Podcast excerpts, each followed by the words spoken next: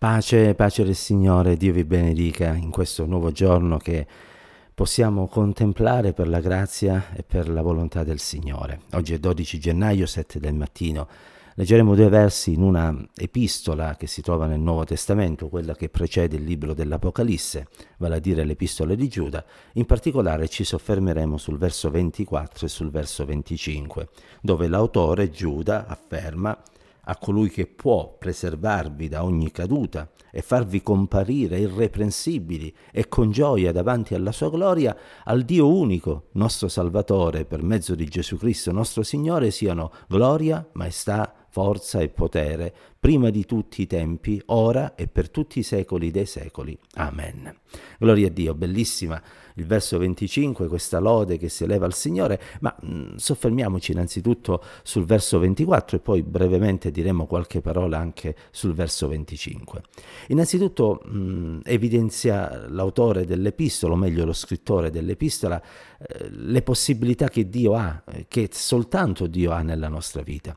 Colui infatti eh, dichiara che può preservarvi da ogni caduta, eh, dagli errori, dall'immoralità, dall'apostasia, dal peccato.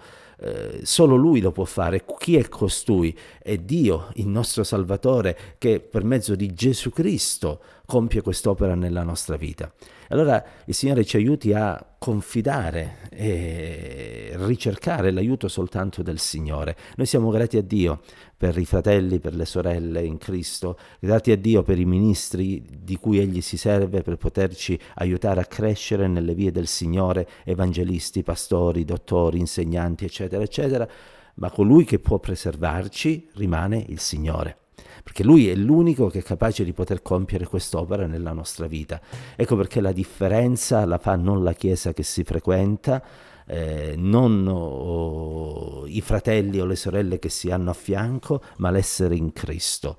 Gesù disse, Evangelo di Giovanni capitolo 15, solo il tralcio che dimora nella vite riuscirà a portare frutto. Quando il tralcio si stacca dalla vite, la vite naturalmente è figura di Cristo, eh, quando il tralcio si stacca dalla vite cessa di portare frutto, si secca, viene reciso, tagliato e buttato via. Ma noi non vogliamo essere recisi, non vogliamo essere tagliati, noi vogliamo rimanere aggrappati a Cristo per essere preservati. Solo Dio quindi può compiere quest'opera in noi e quest'opera viene compiuta attraverso un mezzo e questo mezzo è il nostro Signore Gesù Cristo. Ora Gesù, ricordiamoci, è stato vero uomo ed è vero Dio benedetto in eterno. Ehm, egli ha preso un corpo di carne perché come il peccato è entrato nel mondo per mezzo di un uomo, così esso poteva essere estirpato per mezzo di un uomo. Egli ha vissuto esattamente come noi, differenziandosi dal fatto che non è caduto nelle tentazioni a cui è stato sottoposto. E proprio per questo il suo sacrificio compiuto sulla croce lì al Calvario duemila anni fa è l'unico che può essere accettato da parte del Padre. Non solo, non solo, è scritto che egli vive per intercedere in favore di tutti quanti noi. E così Cristo è l'unico mezzo sia per quanto riguarda la nuova nascita, quindi l'essere salvati, sia per quanto riguarda la eh, continuità eh, della nostra fede cristiana. E vogliamo ringraziare per questo mezzo che ci è stato oh, dato da parte del Signore eh, perché è un po' come quell'arca che eh, permise a Noè e alla sua famiglia di salvarsi quando venne il diluvio.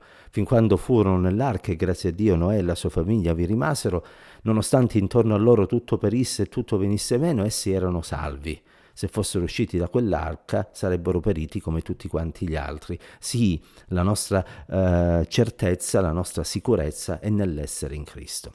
E poi, mm, verso 25 di cui vi dicevo all'inizio, molto bello, vengono evidenziate delle qualità che sono proprie di Dio eh, e quindi anche del nostro Signore Gesù Cristo che come detto prima è stato vero uomo ma è anche vero Dio, e cioè la gloria, la maestà, la forza, il potere, sono qualcosa che appartengono a Lui e non solo oggi, ma prima, ora e per tutti i secoli, cioè nell'eternità.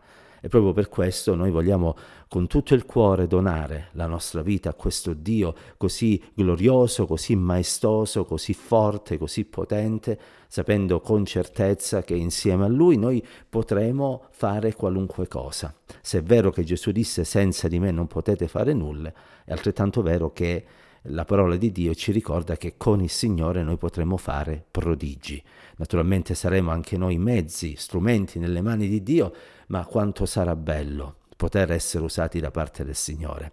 Provate a pensare a uno strumento musicale di per sé mh, può essere bello, accattivante da vedere, ma se non viene suonato da un bravo artista, quello strumento non riuscirà mai a raggiungere lo scopo per cui è stato creato e non riuscirà mai a deliziare le orecchie delle persone che ne ascolteranno il vibrare delle corde, se si tratta ad esempio di un violino o di un altro strumento a corde.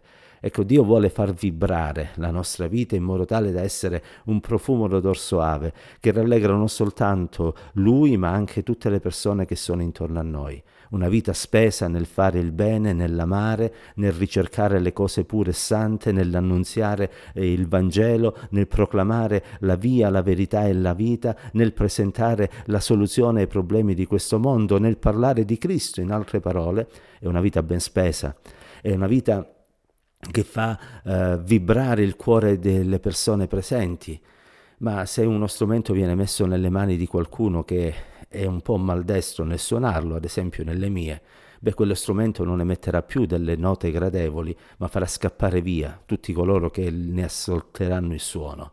Molti donano la loro vita al male, al peccato, alla corruzione, sono degli strumenti che potrebbero suonare bene, ma che invece eh, portano soltanto dolore e paura in coloro che li incontrano. Non sia così di noi, sia ognuno di noi arreso nelle mani del Signore e possa la nostra vita essere una benedizione per coloro che ci incontrano.